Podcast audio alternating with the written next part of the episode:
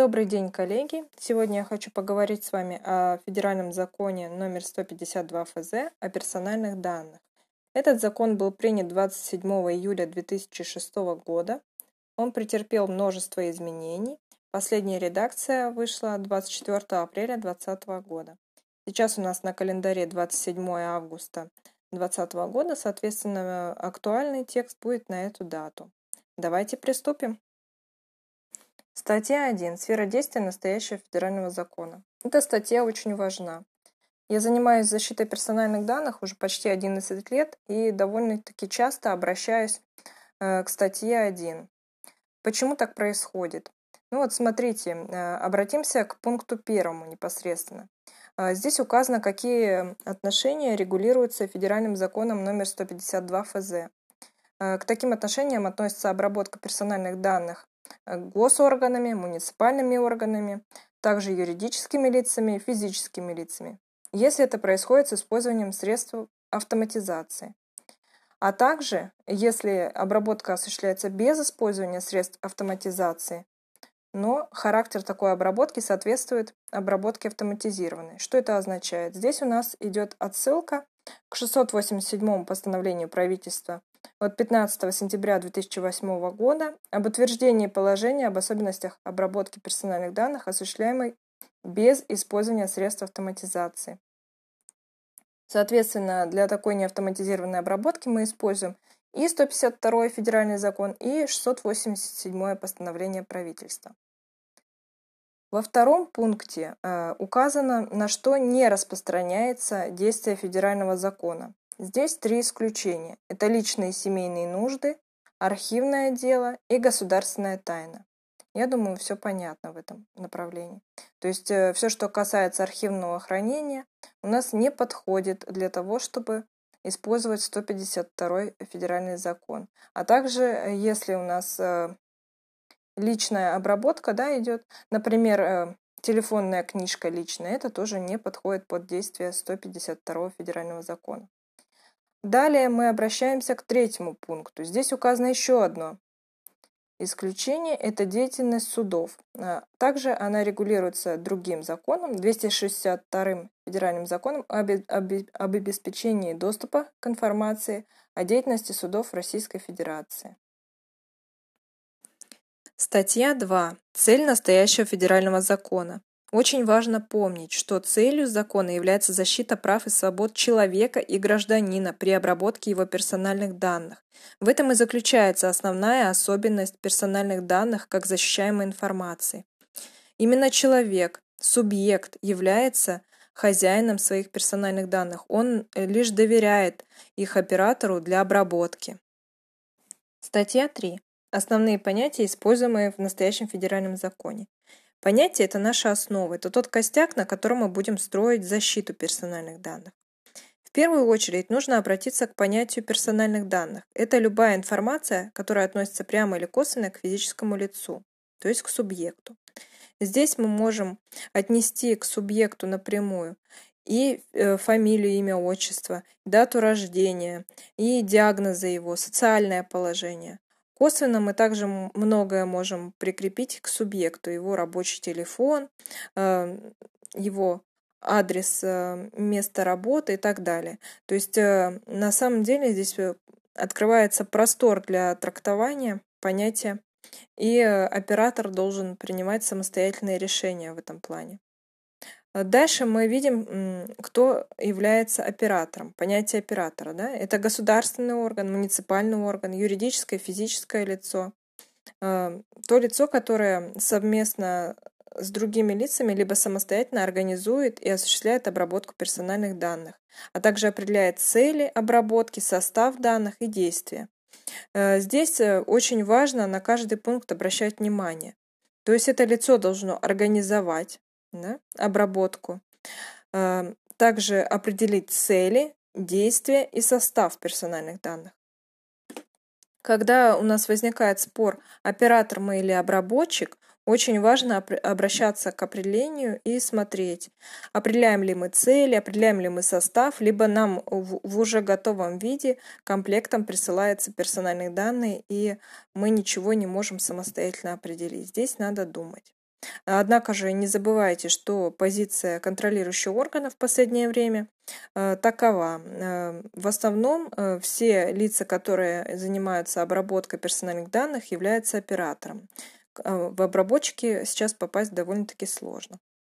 Дальше идет понятие обработки персональных данных. Это любое действие.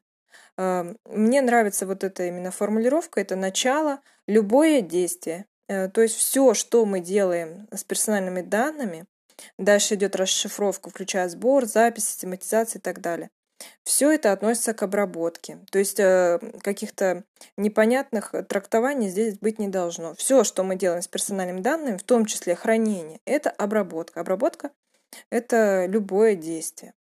Дальше идет у нас определение автоматизированной обработки. Да? Это обработка с помощью средств вычислительной техники. Здесь тоже все понятно. Эм, пятое определение – это распространение персональных данных. Это та формулировка, которая следует, э, на мой взгляд, избегать эм, при э, формулировании своего согласия на обработку персональных данных, потому что распространение – это раскрытие персональных данных неопределенному кругу лиц. Здесь нужно уже, конечно же, э, чтобы субъект понимал, что его персональные данные могут быть доступны кому угодно, да, неопределенному кругу лиц. А вот э, в отличие от распространения, предоставление – это шестое определение. Это действие, которое направлено на раскрытие определенному лицу или определенному кругу лиц. И, на мой взгляд, вот предоставление, оно, конечно, предпочтительнее, но не всегда мы можем ограничиться только предоставлением. Иногда приходится и распространение использовать. Седьмое определение – это блокирование персональных данных. Это временное прекращение обработки когда мы не можем сразу же персональные данные удалить. Такие ситуации довольно-таки часто встречаются потому что обработка может быть уже и прекращена, но вычленение этих персональных данных может быть затруднено, поэтому их временно блокируют. Уничтожение персональных данных – это, соответственно, уже э, невозможность восстановить после уничтожения. Да? Обезличивание – это действия, в, результатах, в результате которых становится невозможно э, без дополнительной информации определить субъекта. И по обезличиванию у нас также есть отдельные документы, да? Э, кроме 152 федерального закона. А, дальше идет десятое определение. Это само, э, само определение информационной системы персональных данных как совокупности содержащихся в базах данных персональных данных и обеспечивающих их обработку информационных технологий и технических средств. То есть мы видим, что информационная система персональных данных – это совокупность не только самих персональных данных, но и средств их обработки. И последнее определение – это трансграничная передача персональных данных. Это вопрос тоже сложный, он отдельно будет э, в федеральном законе подниматься. Статья 4. Законодательство Российской Федерации в области персональных данных. Эта статья говорит нам о том, как строится система законодательства в сфере обработки персональных данных в Российской Федерации. Законодательство основано на Конституции, международных договорах Российской Федерации, также состоит из настоящего федерального закона и других федеральных законов, в частности, э, к таким федеральным законам относится э, федеральный закон номер 168 от 8 июня 2020 года о едином федеральном информационном регистре, содержащем сведения о населении Российской Федерации.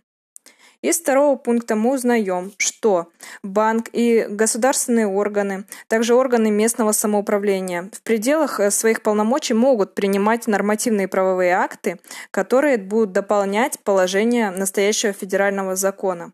Но эти положения ни в коем случае не должны вступать в противоречие с федеральным законом номер 152 ФЗ. Третий пункт у нас гласит о том, что особенности обработки персональных данных, осуществляемых без использования автоматизации, определяются федеральными законами и другими нормативными актами. К федеральным законам относится федеральный закон номер 8 от 17 февраля 2019 года о воинской обязанности и военной службе, а также всем известное 687 постановление правительства. Четвертый пункт говорит нам о том, что если положение настоящего федерального закона э, противоречит международным договорам, то международные договора являются приоритетными по отношению к нему. Статья 5. Принципы обработки персональных данных. На мой взгляд, это одна из самых важных статей в Федеральном законе номер 152. Принципы, которые включены в пятую статью, входят в политику обработки персональных данных, в согласие на обработку персональных данных, в положение об обработке и защите персональных данных, во все документы, которые делает оператор. Так или иначе входят принципы, которые указаны в пятой статье. Итак, первый принцип о чем нам говорит? О том, что персональные данные должны обрабатываться на законной, справедливой основе. То есть еще раз утверждается главенство закона. Я думаю, здесь все понятно. Второй принцип говорит нам о том, что обработка должна ограничиваться достижением конкретных и заранее определенных законных целей. То есть цели обработки должны быть указаны в нормативных документах операторы, э, и они не должны быть незаконными. Я думаю, здесь тоже все понятно. То есть э, цели должны быть ясными. Третий принцип говорит нам о том, что нельзя обрабатывать вместе данные, э, если они собирались для различных целей. Ну, классический пример – это когда вместе обрабатываются персональные данные клиентов и персональные данные работников. То есть мы собираем персональные данные клиентов для того, чтобы оказывать им какие-то услуги. Персональные данные работников мы собираем для того, чтобы осуществлять трудовые отношения э, и соблюдать законодательство в этой сфере. Соответственно, цели разные, и базы данных должны быть разные. И СПДН у нас тоже будут разные. Вот. Э, Четвертый пункт говорит нам о том, что мы должны обрабатывать только персональные данные, которые отвечают целям их обработки. То есть э, все должно соответствовать цели то, что мы обрабатываем, собираем, это должно быть в соответствии с целями, которые мы заранее определили.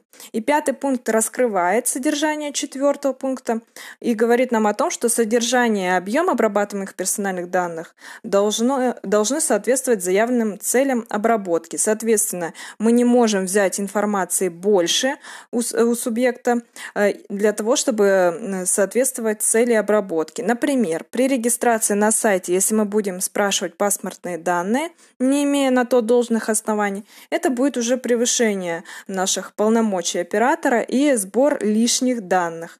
Соответственно, э, и категория у нас дополнительно получается, да, персональных данных это паспорт, и у нас э, объем базы растет.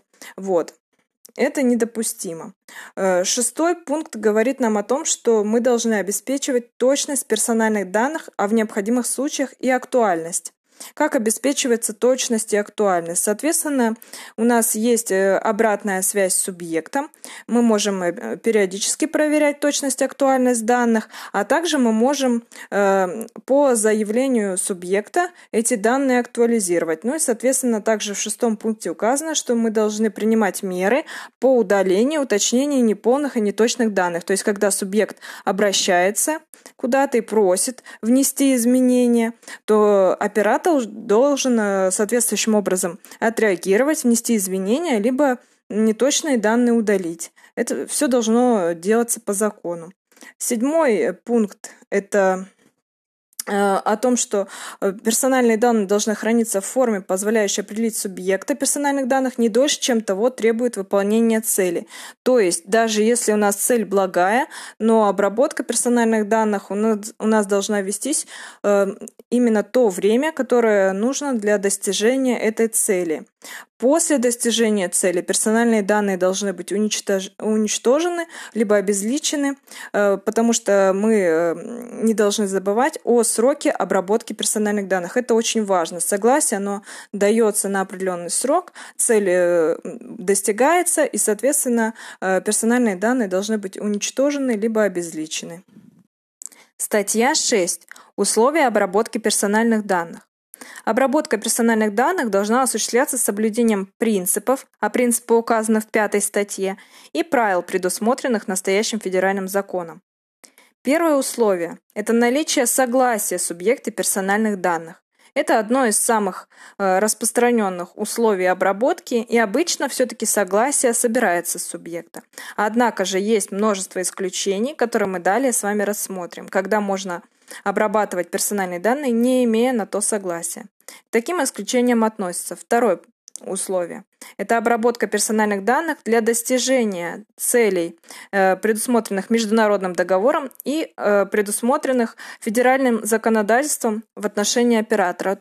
Как это перевести на русский язык? Смотрите, если у нас э, у оператора есть какие-то обязательства, которые указаны в федеральном законе, и именно это должен быть уровень федерального закона, то можно согласие не брать.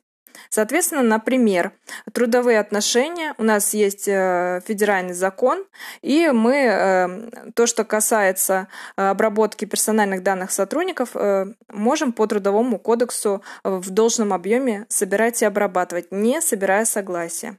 Однако все мы понимаем, что при обработке персональных данных работников часто возникают ситуации, которые выходят за рамки э, обычных э, классических, э, так сказать, предусмотренных законом отношений между работником и работодателем. Соответственно, в этом случае мы персональные данные дополнительные собираем, например, для отправки в банк для выпуска карточки зарплатной, и должны взять на это согласие. Третье условие – это судопроизводство в арбитражных судах, э, просто судопроизводство, уголовное, административное, гражданское, конституционное. Это третье условие у нас, э, когда мы можем собирать персональные данные, обрабатывать их без согласия. Условие 3.1 – это исполнение судебного акта. Условие 4 – это исполнение полномочий федеральных органов исполнительной власти, в том числе регистрация субъекта на портале государственных и муниципальных услуг. Я думаю, здесь все понятно. То есть госорганы выполняют функции, возложенные на них. Пятое условие – это обработка для исполнения договора стороной либо выгодоприобретателем, либо поручителем, по которым является субъект. То есть, если субъект получает выгоду от э, взаимодействия с оператором. Например, э, получает товар, либо услугу, э, либо является поручителем, э, либо является выгодоприобретатель, выгодоприобретателем без э, договора, э, то согласие брать не обязательно, если именно э, персональные данные, которые собираются, э, они собираются в том объеме, в котором мы должны э, исполнить этот договор. Э, шестой пункт – это обработка персональных данных для защиты э, жизни, здоровья и иных жизненно важных интересов субъекта. Если получить такое согласие мы не можем. То есть, если э, пациент находится в адекватном состоянии, э, у него согласие нужно брать. Если с пациентом все плохо и нужно э, срочно оказать ему помощь медицинскую, то согласие, соответственно, получить не можем, но это не значит, что мы не можем обработать его персональные данные. Седьмой пункт – это обработка персональных данных для осуществления прав и законных интересов оператора или третьих лиц, в том числе для взыскания задолженности. Если не нарушаются права и свободы субъекта персональных данных. Это очень важный пункт. Все-таки права и свободы э, при этом не должны нарушаться. Восьмое условие – это осуществление профессиональной деятельности журналиста или законной деятельности средства массовой информации. Но надо понимать, что журналист это э, должно быть закреплено, да, это не просто назвать себя журналистом и начать обрабатывать персональные данные чьи-то. А средство массовой информации тоже должно быть по закону определено а не самопровозглашенное какое-то издание. Да? То есть все должно быть законно а, а также для осуществления научной, литературной и другой творческой деятельности. И опять же указано, что не должны нарушаться права и законные интересы субъекта персональных данных. Это очень важные дополнения. На них нужно обращать внимание, когда мы пользуемся условием как Э, исключением и не берем согласие на основании одного из этих условий. Э, девятый пункт – это обработка персональных данных в статистических и иных исследовательских целях.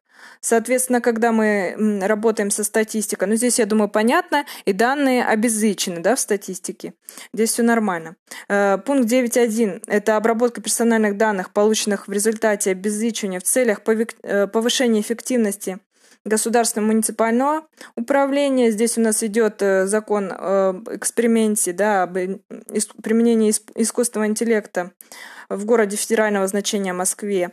То есть это пункт 9.1, он введен был 1 24 э, апреля 2020 года э, и действует с 1 июля 2020 года. Это вот нововведение, да, э, федеральный закон 152. Десятое условие – это осуществление обработки Э, персональных данных, э, доступ э, к которым был открыт субъектом для неограниченного круга лиц, то есть, иными словами, для общедоступных данных, да, не обязательно собирать согласие. Одиннадцатый пункт – это условия обработки персональных данных, подлежащих опубликованию или обязательному раскрытию в соответствии с федеральным законом. Ну, соответственно, мы уже с вами говорили в предыдущем условии, что мы должны по федеральным законам действовать, и э, они также являются основанием для обработки, да, как и согласие. Э, дальше у нас э, указано отдельно как условие, что э, обработка персональных данных объектов гос государственной охраны и членов их семей должна осуществляться в соответствии с федеральным законом о государственной охране. Я думаю, здесь все понятно. Ну и на этом условия у нас заканчиваются. Пункт второй говорит о том, что э, обработка биометрии, а также спецкатегории у нас отдельно установлены требования в, в статье 10 и 11. Мы еще их посмотрим с вами. Пункт третий говорит нам о том, что мы можем поручить обработку персональных данных. Это будет у нас обработчик, да, так сказать, э, лицо, которое обрабатывает по поручению. Оно обязано соблюдать принципы и правила обработки персональных данных и цели обработки, а также э, установлена обязанность для такого лица соблюдать конфиденциальность при обработке персональных данных. Ну и такое лицо, соответственно, будет э, нести ответственность только перед оператором, а оператор уже будет непосредственно нести ответственность за обработку персональных данных перед субъектами. Здесь надо понимать, что все равно оператор останется перед субъектами крайним. Статья 7. Конфиденциальность персональных данных. О чем она? Это основное правило, э, говорит нам, что операторы и другие лица, которые получают доступ к персональным данным, должны сохранять их конфиденциальность. То есть, иными словами, все, что вы получили от субъекта, либо нашли какую-то информацию о нем, должно сохраняться в тайне, если иное не оговорено отдельно. Многие забывают об этом простом правиле, и э, понятие конфиденциальности и седьмая статья часто упоминается в судебных решениях, а также при решении любых конфликтных ситуаций с субъектом, а также при проведении проверок. Статья 8. Общедоступные источники персональных данных. Меня довольно-таки часто спрашивают об общедоступных персональных данных. Нужно понимать, что такого понятия просто нет. Есть понятие общедоступные источники персональных данных. Это те э, справочники, адресные книги, которые создаются с письменного согласия субъектов. Также субъект может в любой момент отозвать свое согласие и потребовать исключить свои персональные данные из этих источников. Э, для чего нам нужна восьмая статья? В работе она пригождается очень часто, потому что на любом предприятии есть справочные книги, э, адресные книги. Чтобы их создавать э, на законной основе, нужно каждый раз собирать письменное согласие субъектов. Статья 9. Согласие субъекта персональных данных на обработку его персональных данных. Эта статья также часто используется в работе, так как э, в ней прописаны все правила работы с согласиями. Во-первых, субъект решает, э, давать ли ему согласие. Все это делается добровольно. А также необходимо помнить, что согласие может быть отозвано в любой момент. Но, однако же, если основания для обработки персональных данных законно и не требует письменного согласия, то даже отзыв такого согласия не заставляет оператора удалить персональные данные. Э, также э, в третьем пункте указано, что Оператор должен э, предоставлять доказательства получения согласия.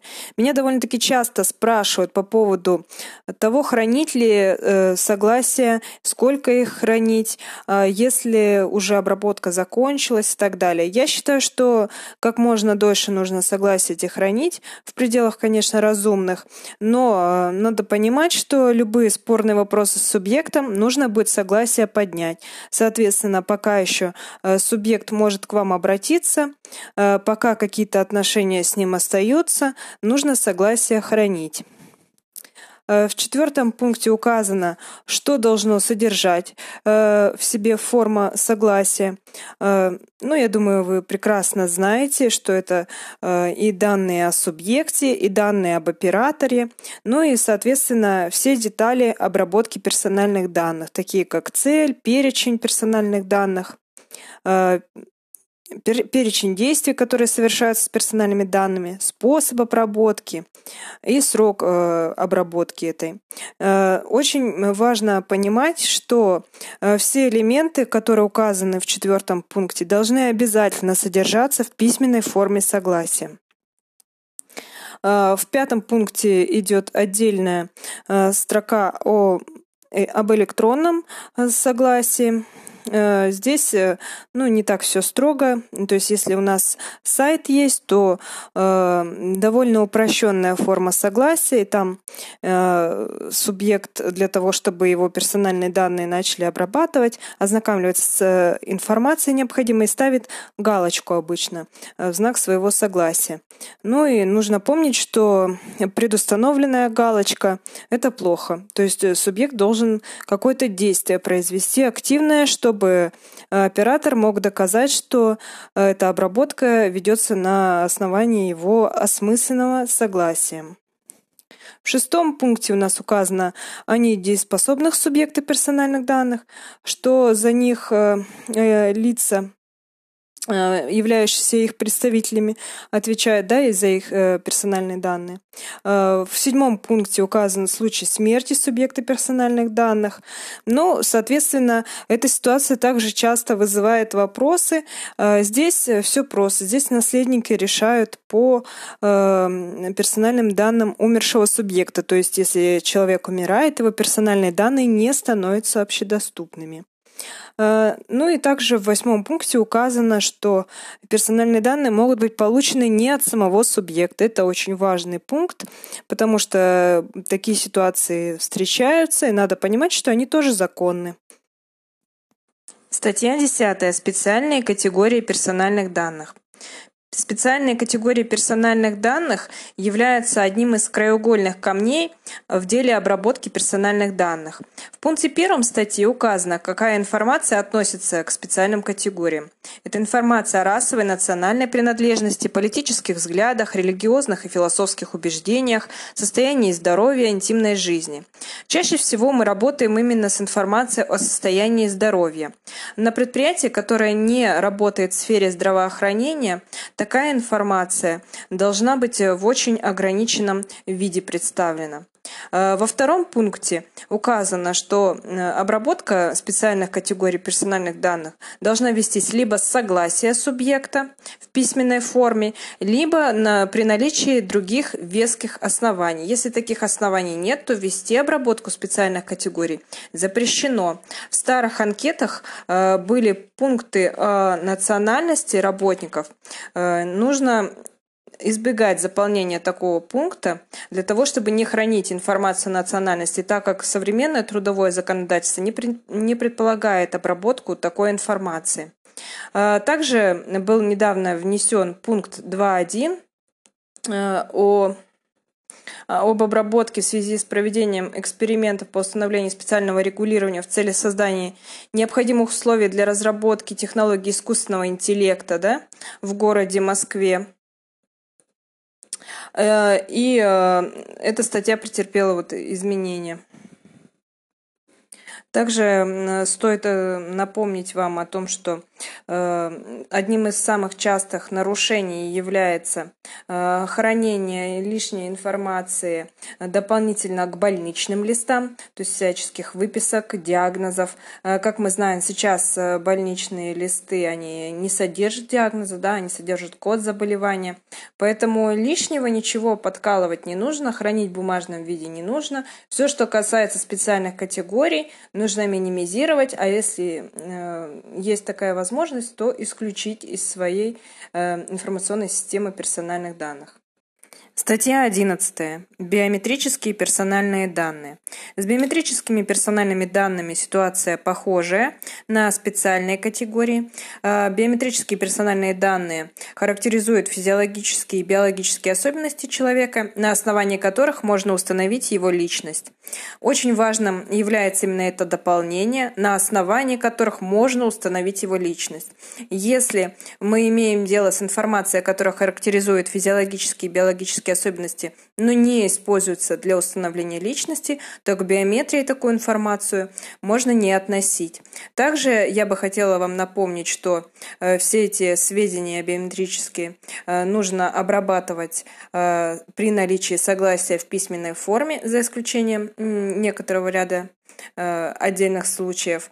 И стоит внимание уделить разъяснению 2000 2013 года Роскомнадзора э, в вопросах отнесения фото и видео э, изображений и дактилоскопических данных э, к информации биометрической. Поищите это разъяснение, там можно много интересного найти для себя. Статья 12. Трансграничная передача персональных данных.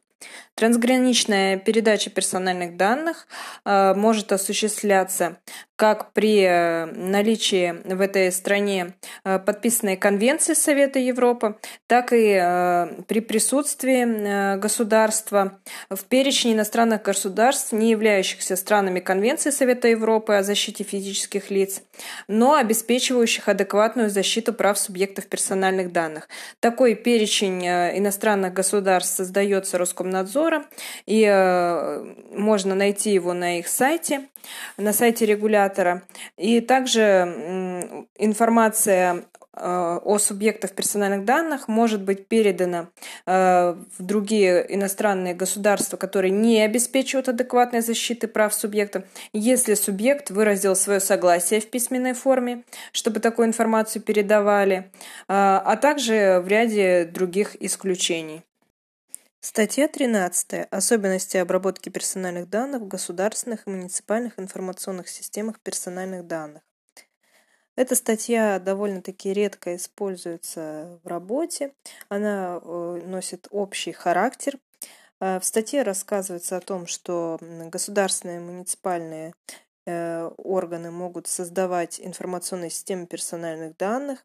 Также указано, что федеральными законами могут быть установлены особенности учета персональных данных, что при обработке не должны быть э, нарушены права свободы человека и гражданина, и э, не допускается использование оскорбляющих чувства граждан или унижающих их человеческое достоинство способов обозначения принадлежности этих данных. Но также мы помним с вами, что если э, персональные данные обрабатываются в государственной информационной системе, то приоритетом у нас э, будет 17-й приказ в стек.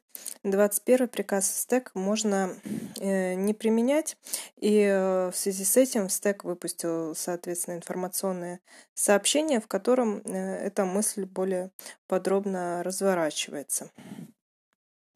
Статья 14. Право субъекта персональных данных на доступ к его персональным данным. В статье указано, какие права имеет субъект. Субъект имеет право на получение сведений э, об обработке своих персональных данных. И эти сведения у нас указаны э, в части 7 статьи. А, что здесь указано? Смотрите. А, мы должны предоставить информацию, которая подтверждает факт обработки персональных данных, правовые основания и цели обработки, цели и применяемые способы обработки, наименование и местонахождение оператора, а также сведения о лицах, которым мы передаем персональные данные. Но не о работниках, а именно об организациях других и о третьих лицах. Также указывается, какие данные обрабатываются, э, сроки обработки, источник получения данных, порядок осуществления субъектом своих прав, информация об осуществляемой или предполагаемой трансграничной передаче, э, также иные сведения, которые предусматриваются федеральными законами. Эти сведения должны предоставляться субъекту в доступной форме и не содержать сведения о других субъектах. Также сведения предоставляются при обращении, либо при получении запроса от субъекта. Указано в статье, как должен быть оформлен запрос. Также указано, что запрос повторный можно делать не ранее, чем через 30 дней. За исключением тех случаев, когда оператор не ответил на запрос, либо ответил некорректно. Оператор вправе отказать в запросе, и в статье указано, при каких ситуациях можно в этом запросе отказать. Также в восьмом пункте указано, когда право субъекта на доступ к его персональным данным не может быть реализовано. Здесь рассмотрены ситуации оперативной разыскной деятельности, контрразведывательной, разведывательной деятельности, также обвинения по уголовному делу, э, транспортная безопасность, э, противодействие легализации отмыванию дохода и другие подобные ситуации. Статья 15. Права субъектов персональных данных при обработке их персональных данных в целях продвижения товаров, работ, услуг на рынке, а также в целях политической агитации. Э, в этой статье указано, что запрещена обработка персональных данных в целях продвижения товаров, работ, услуг на рынке путем осуществления прямых контактов с потенциальным потребителем с помощью средств связи, а также в целях политической агитации, если такое согласие на обработку не было дано субъектам. Э, такая обработка должна быть немедленно прекращена, если субъект этого потребует. Ну, э, самым частым примером, который мы в жизни можем увидеть э, такой незаконной обработки, являются звонки с рекламными предложениями от организаций, которым мы не давали согласия на обработку своих персональных данных.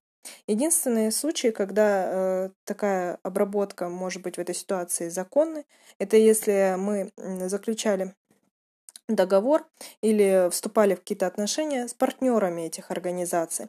И э, в самом этом соглашении нашем на э, работу с партнерами было указано, что информация, наши персональные данные будут переданы далее третьим лицам. И вот эти третьи лица э, уже, соответственно, с нами контактируют с целью предоставления нам какой-то услуги, оказания ее и рекламы этой услуги. Статья 16. Права субъектов персональных данных при принятии решений на основании исключительно автоматизированной обработки их персональных данных. В этой статье э, содержится одна важная идея. Запрещается принятие на основании исключительно автоматизированной обработки эм, решений, порождающих юридическое последствие в отношении субъектов персональных данных.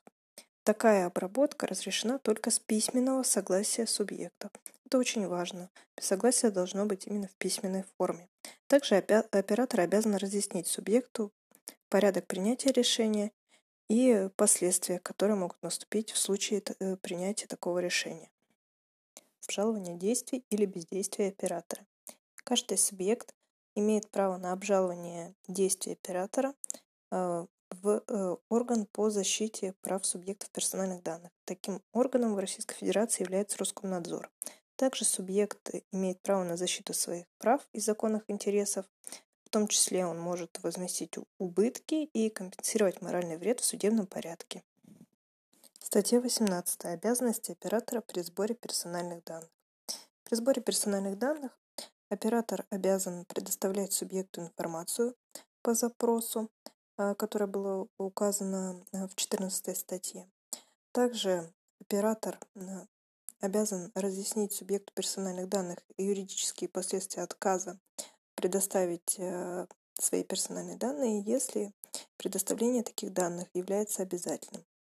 Если мы получаем персональные данные не от субъекта, то мы обязаны предоставить субъекту персональных данных до начала обработки следующую информацию.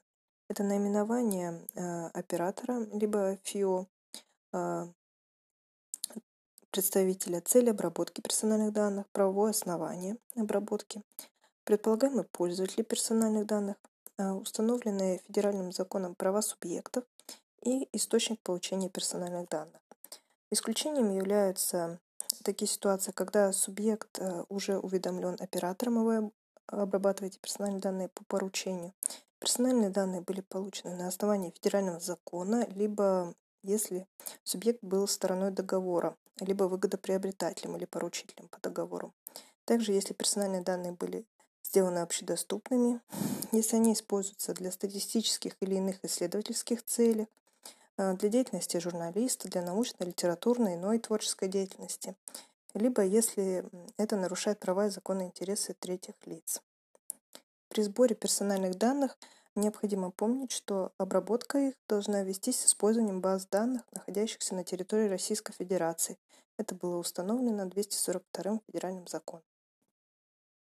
Статья 18.1. Меры, направленные на обеспечение выполнения оператором обязанностей, предусмотренных настоящим федеральным законом. Оператор обязан принимать меры, необходимые и достаточные для обеспечения выполнения обязанностей, предусмотренных настоящим федеральным законом и принятыми в соответствии с ним нормативными правовыми актами. Оператор самостоятельно определяет состав и перечень мер, и к таким мерам могут в частности относиться следующие меры. Это назначение оператором лица, ответственного за организацию обработки персональных данных, издание политики в отношении обработки персональных данных, а также других локальных актов по вопросам обработки, применение правовых, организационных и технических мер по обеспечению безопасности персональных данных, а, а также осуществление внутреннего контроля и аудита э, соответствия обработки персональных данных, оценку вреда субъектам персональных данных и ознакомление работников оператора. э, с требованиями законодательства, а также с локальными нормативными правовыми актами. Также подчеркну, что Роскомнадзор обычно проверяет выполнение всех этих пунктов, несмотря на то, что указано эти меры как опциональные, все-таки их выполнение должно быть обеспечено. Э, во второй части указано, что оператор обязан опубликовать или иным образом обеспечить неограниченный доступ к политике в отношении обработки персональных данных. То есть, если у вас есть сайт в сети интернет, то нужно обязательно э, вывесить эту политику обработки на сайте. А также в зоне работы с клиентами бумажную версию этого, этой политики стоит разместить. Третьей части указано, что постановление правительства устанавливает э, перечень мер, направленных на обеспечение выполнения обязанностей оператора. Это э, здесь речь идет о постановлении правительства 1119 от 2012 года. И в четвертой части указано, что оператор обязан предоставить документы, локальные акты, которые будут подтверждать выполнение тех самых мер, о которых мы с вами говорили. То есть все-таки эти меры обязаны быть приняты и необходимо это все закрепить документацией. Статья 19. Меры по обеспечению безопасности персональных данных при их обработке. Оператор при обработке персональных данных обязан принимать необходимые правовые, организационные и технические меры – или обеспечивать их принятие для защиты персональных данных от неправомерного или случайного доступа к ним, а также уничтожения, изменения, блокирования и так далее. Э, выполнение 19 статьи Роскомнадзор не проверяет. Удостовериться в этом можно, прочитав постановление правительства номер 146, э, которое утверждает правила контроля э, от 13 февраля 2019 года. Проверяет выполнение 19 статьи у нас в СТЭК и ФСБ. Во второй части статьи указано, что обеспечение безопасности персональных данных достигается в частности применением следующих мер. Что к этим мерам относится? Определение угроз безопасности персональных данных, применение организационных и технических мер по обеспечению безопасности персональных данных в соответствии с уровнями защищенности, Применение прошедших в установленном порядке процедуру оценки соответствия средств защиты информации, оценка эффективности принимаемых мер по обеспечению безопасности персональных данных, учетом машинных носителей персональных данных, обнаружением фактов несанкционированного доступа к персональным данным, восстановлением персональных данных, если они были модифицированы или уничтожены, э, а также установлением правил доступа к персональным данным, обрабатываемых в информационной системе персональных данных, а также обеспечением регистрации учета всех действий, совершаемых с ними, контролем за принимаемыми мерами.